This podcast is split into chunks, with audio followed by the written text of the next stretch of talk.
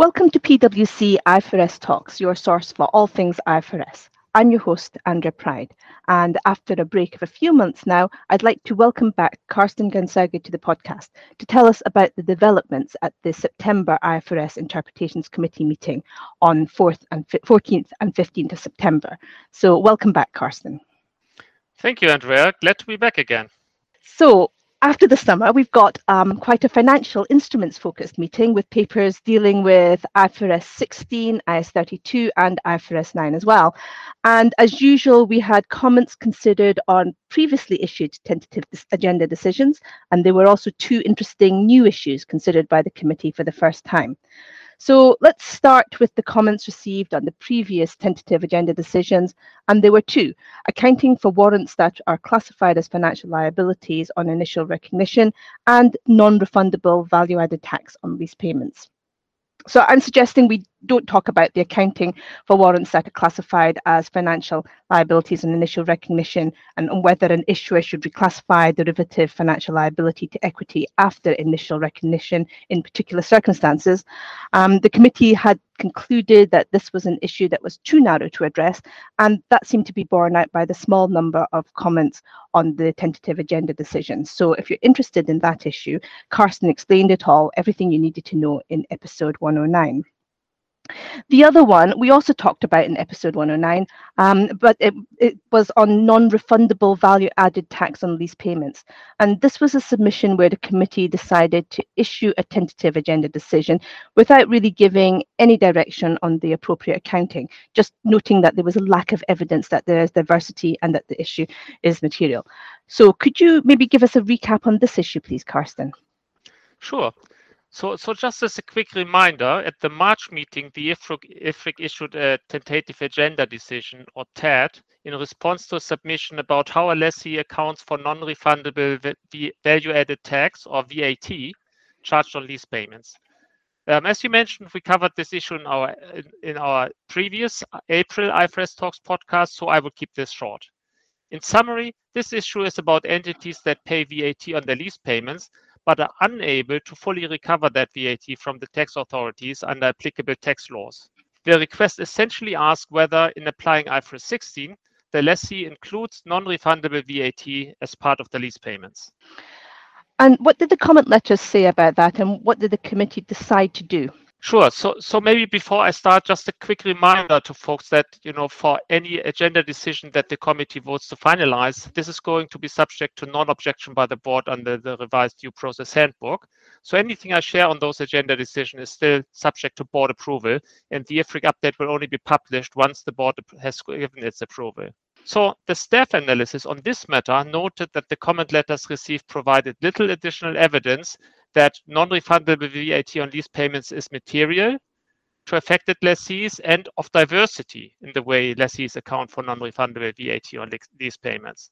There was a bit of debate at the committee whether this is actually factually true, as one comment letter in particular, which was from IOSCO, the International Organization of Securities Commissions, seemed to indicate otherwise. However, that message was not really conveyed consistently in other comment letters, so that on balance and after some debate, the committee concluded that the criteria for adding a standard setting project to the work plan were not met. Therefore, in line with the TAD issued following the March meeting, at the September meeting, the IFRIC confirmed not to add the standard setting project to the work plan and finalized the TAD with only minor wording changes, so there will be no further guidance on this matter from the committee. However, I did provide some additional thoughts in our April podcast. So if folks are interested in this topic, I, I recommend to re-listen to our April podcast. In addition, you can also find some guidance on, on this matter in some of the accounting literature. So for example, the leases chapter in the PwC Manual of Accounting has an FAQ covering the PwC view on this matter. Great, thanks, Carsten. And we'll link both the uh, podcast and the and the, um, the, the FAQ in our talking points let's stick with IFRS 16 and leases. Um, the committee was asked to provide input on an IASB project. So in November 2020, following a recommendation that came from the Interpretations Committee, the board was asked to undertake narrow scope standard setting. And in response to that, the IASB published an exposure draft on lease liability in sale and leaseback. Now, that comment period ended at the end of March, the 29th of March 2021, and in May, the IASB discussed a summary of the feedback. The committee was at this meeting asked to help the staff develop the project direction and to provide their views on the possible way forward. So, Carsten, could you tell us a bit about what the main proposals were in that exposure draft? Sure. So, so as you mentioned, this goes back to an agenda decision that the IFRIC issued back in, in June 2020 and that we covered in a podcast sometime last year. As a reminder, the IFRIC agenda decision that was issued at the time dealt with a situation where an entity enters into a sale leaseback transaction where payments for the leaseback are entirely variable. The, the IFRIC decision at the time dealt with the initial accounting at the date of the transaction. However, the IFRIC also noted during those discussions that IFRS 16 does not contain specific requ requirements dealing with the subsequent measurement of the liability arising from the leaseback and proposed that the board should clarify the subsequent measurement of that liability via standard setting. Now, the board agreed with this and issued an exposure draft to address this matter in November 2020, and the staff has now analyzed the comment letters received on that exposure draft. So, were these proposals well received in the comment letters? Well, on, on a high level, whilst the large majority of respondents on the exposure draft agreed that there's a need to amend IFRS 16 to enhance the measurement requirements for sale leaseback transactions, only a minority of those respondents agreed with the proposed amendments. Mm. So a large majority actually disagreed with or you know, expressed concerns about aspects of the proposals.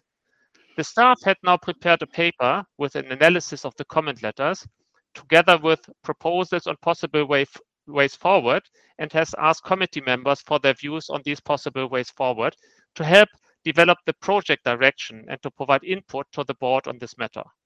So if IFRIC members were not asked to make any decisions, but instead they were asked to provide their views on the possible direction of the board of this board project. Okay, and what were those views? What were the committee's views and possible ways forward? Uh, oh boy, I, I have to say we had an intense debate and, and you know very mixed views at the committee on this one. So so the staff paper mentioned or described four alternative approaches to address this matter you know, which were which are called the expected payment approach, you know, which is what what was proposed in the exposure draft by the board, uh, the imputed payment approach, the component componentized liability approach, and the deferred gain approach. Now, the staff paper analyzes each of those four approaches comprehensively. I wasn't planning to go into any detail in this short podcast, so if you're interested in the details, I recommend you have a read of the staff paper, which describes how each of those potential approaches would work. Mm. Now, I think on a high level, I think it's fair to say that views from IFRIC members varied substantially, and it was difficult to identify a clear direction or consensus across committee members. But nonetheless, I think the staff got some valuable input and quite quite a few ideas for the future direction of the project. Maybe maybe one final observation that I think may be of interest to folks. Several committee members thought that you know all of the approaches have its pros and cons, and you know none of the approaches seem the obvious way to proceed this you know this then triggered a discussion at the committee whether potentially the board may want to proceed with none of the alternative approaches and it's and instead just formulate a principle that would essentially just say something along the lines that uh, prohibition of gain recognition would needs to continue throughout the period of the leaseback. So I thought this was quite interesting. My sense is that this means that in addition to the alternative approaches described in the paper, there's now another potential option on the table for consideration consideration, which is you know simply to formulate a principle for the subsequent accounting without prescribing a particular approach. Wow, so you have got now five approaches with people supporting each of those approaches. Um, that's quite complicated to analyze and, and move forward with. What do you think the next steps are going to be now to bring this issue to a resolution? Well, the board will consider the input from the comment letters together with the input from the committee members at the future board meeting. I don't know when when it will, will be on the agenda exactly, but my guess is that this may be on the board's agenda as early as at the October meeting or maybe at the November or December meeting later this year. Okay, so we look forward to that and maybe we'll come back to this topic again one day. Um, we've talked about two new topics for initial consideration. So let's let's look at those now. The first one was on the accounting for demand deposits with restrictions on use. Um, can you tell what, us what the issue was here, please? Sure. So, so moving on to a complete, completely new topic on the IFRIC agenda. I think this is this is a really interesting topic as well, as my sense is that this is quite common and I also think that the analysis of the matter may come as a surprise to some hmm. entities. Mm. So the submission describes a fact pattern in which an entity sells one of its businesses to a third party buyer. The sale agreement requires the entity to keep a specified amount of cash in a separate demand deposit to indemnify the buyer for potential warranty claims extending over several years. Now, the terms and conditions of the demand deposit do not prevent the entity from accessing amounts held in the demand deposit. So if the entity were to re request any amounts from that demand deposit, it would re immediately receive that amount. However, if the entity uses the cash held in that demand deposit for any purpose other than indemnifying the buyer, it would be in breach of its contractual obligation to the buyer. Now, the question addressed to the committee was whether the entity includes the demand deposit as a component of cash and cash equivalents in its statement of cash flows and in its statement of financial position. So in simplified terms, in my own words, assume an entity has cash in a separate bank account and there's a contractual agreement with a third party that imposes long-term restriction on how that cash can be used by the entity. Does that mean that the cash in that bank that the cash in that bank account can no longer be presented as cash and cash equivalents? My sense is that these types of arrangements are quite common, uh, these or similar arrangements. So this will likely affect many entities. Okay, but the committee decided that it wouldn't add a project and instead issued a tentative agenda decision. Could you tell us why that was? Sure. Well, that's because the committee felt that it could address the issue by issuing an agenda decision with additional explanatory material that would explain how IFRS standards apply to this situation. Now, let me explain the thought process on the applicable IFRS requirements for this particular fact pattern. So the proposed tentative agenda decision analyzes the issue separately for the following areas. First, requirements for the cash flow statements. Second, presentation in the statement of financial position. And third, disclosures. So let me explain the key messages from the proposed head for each of those areas. First, let's talk about the cash flow statement. Now, IAS 7 defines cash by stating that it comprises cash on hand and demand deposits. And it includes no other requirements on when an item qualifies as cash, as cash beyond that definition. Also, IAS 7 and IAS 1 indicate that amounts included in cash and cash equivalents may be subject to restrictions. And so restrictions on use do not necessarily prevent presentation as cash and cash equivalents. Based on this, the committee tentatively concluded that in this fact pattern, the restrictions on use of the amounts held in the demand deposits do not change the nature of the deposit, as the entity can still access those amounts on demand, which means that despite those restrictions, the entity would still include the demand deposit as a component of cash and cash equivalent in its statement of cash flows. Second, Let's move on to the presentation in the statement of financial position.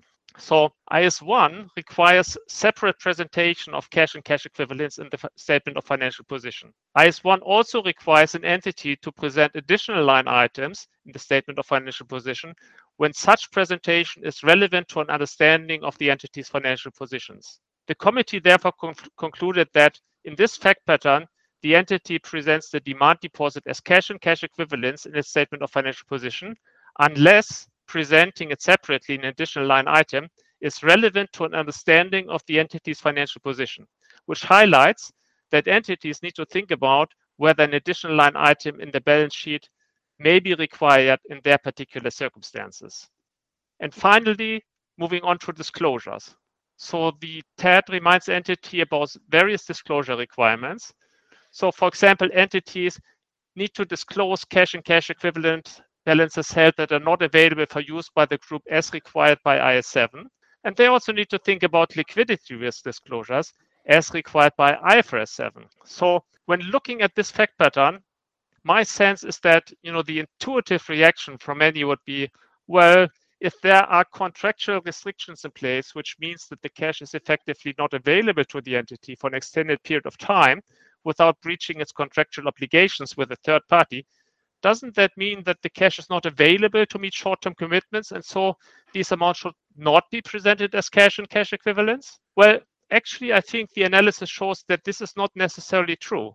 In fact, there was broad consensus at the committee that in this particular fact pattern, the demand deposit does meet the definition of cash and cash equivalents. However, entities would need to consider additional requirements for presentation and disclosures in IAS1, IAS7, and IFRS 7, which I explained in more detail in the TAD. But a word of caution here. I think the outcome may vary where the facts are slightly different. You know, for example, where the restriction results from an arrangement with the bank rather than with a third party, the analysis is likely going to be quite different.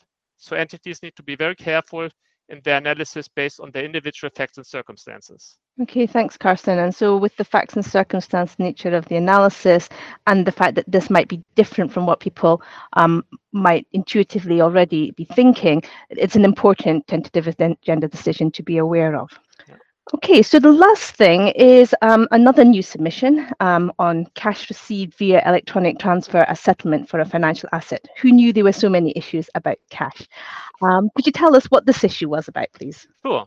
So the committee received, uh, you know, another new submission about the recognition of cash received via an electronic transfer system, a settlement for a financial asset. More specifically, in the fact pattern described in the request, the electronic transfer system has an automated settlement process that takes three working days to settle a cash transfer. All cash transfers made via the system are therefore settled, that is deposited in the recipient's bank account two working days after they are initiated by the payer. Now, let's assume the entity has a trade receivable with the customer and say at the reporting date, the customer has already initiated a cash transfer via that electronic transfer system to settle the trade receivable, but the entity only receives the cash in its bank account two days after its reporting date. So the request asks whether the entity can de-recognize the trade receivable and recognize cash already on the date the transfer is, is initiated, you know, that is so at the reporting date, rather than on the date the cash transfer is settled, that is after its reporting date. Right, and again, the committee decided not to add a project and again issue a tentative agenda decision. So again, could you tell us why? Sure.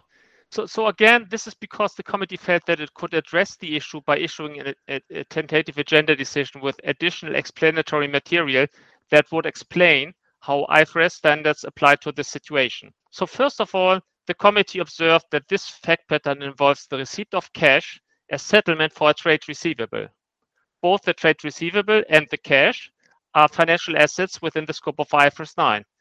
The entity therefore applies the derecognition guidance in IFRS 9 in determining the date on which to derecognize, the trade receivable, and the guidance on initial recognition in IFRS 9 in determining the date on which to recognize the cash. So the committee observed that in the fact pattern described in the request, the entity is neither purchasing nor selling a financial asset, and therefore the guidance in IFRS 9, which specifies requirements for a regular way purchase or sale of a financial asset, is not applicable, which was suggested by the submission um, as a potential view. So, what does this mean exactly? First, let's talk about when the trade receivable is derecognized. Now, except when an entity transfers a financial asset, IFRS 9 requires an entity to an entity to derecognize a financial asset when the contractual rights to the cash flows expire. Therefore, the entity will derecognize the trade receivable on the date on which its contractual rights to the cash flows from the trade receivable expire. Now, determining the date on which the entity's contractual rights to, to cash flows expire is a legal matter, which would depend on the specific facts and circumstances. The committee, however, expects that an entity would typically derecognize the trade receivable on the transfer settlement date. That is the date it receives the cash in its bank account, assuming that the entity's contractual rights to receive cash from the customers expire when the entity re receives that cash and not before. Second, let's talk about when cash or another financial asset would be recognized. Now, IFRS 9 requires an entity to recognize a financial asset when and only when the entity becomes party to the contractual provisions of the instrument. Now, in this fact pattern, the entity is party to the contractual provisions of an instrument, its bank account, under which it has contractual rights to obtain cash from the bank for amounts it has deposited, it has deposited with that bank. It is therefore only when cash is de deposited in its bank account that the entity would have a right to obtain cash from the bank. Therefore, the entity would recognize cash as a financial asset on the transfer settlement date and not before. Finally, the committee observed that if an entity's contractual rights to the cash flows from the trade receivable expire before the tr transfer settlement date, the entity would recognize any financial asset received as settlement for that trade receivable. So, for example, a right to receive cash from the customer's bank on that same date. An entity would not, however, recognize cash or another financial asset received as settlement for a trade receivable before it derecognizes the trade receivable. So, in summary, the committee concluded that applying the relevant requirements in IFRS 9, the entity would derecognize the trade receivable on the date on which its contractual rights to the cash flow from the trade receivable expire and recognize the cash or another financial asset received as settlement for that trade receivable on the same date. I actually think that this analysis is going to be quite helpful for our constituents, not just for this particular questions, question, but also when analyzing similar fact patterns, as it seems that the underlying logic and thought process can be applied to a number of other similar fact patterns as well. Okay, thank you. So that's useful, one to keep an eye on. Um, so I guess we'll be seeing what comments are received on these two new tentative agenda decisions and the analysis in them at a future Interpretations Committee meeting, as well as keeping an eye out on developments in the board's project on lease liability in a sale and lease back in a future episode of IFRS Talks. Um, but in the meantime, thank you, Carsten, for coming along and sharing your insights with us once again. And to all our listeners, uh, thanks for tuning in. Stay safe and happy accounting. The preceding programme was brought to you by PricewaterhouseCoopers LLP. This content is for general information purposes and is not a substitute for consultation with professional advisors.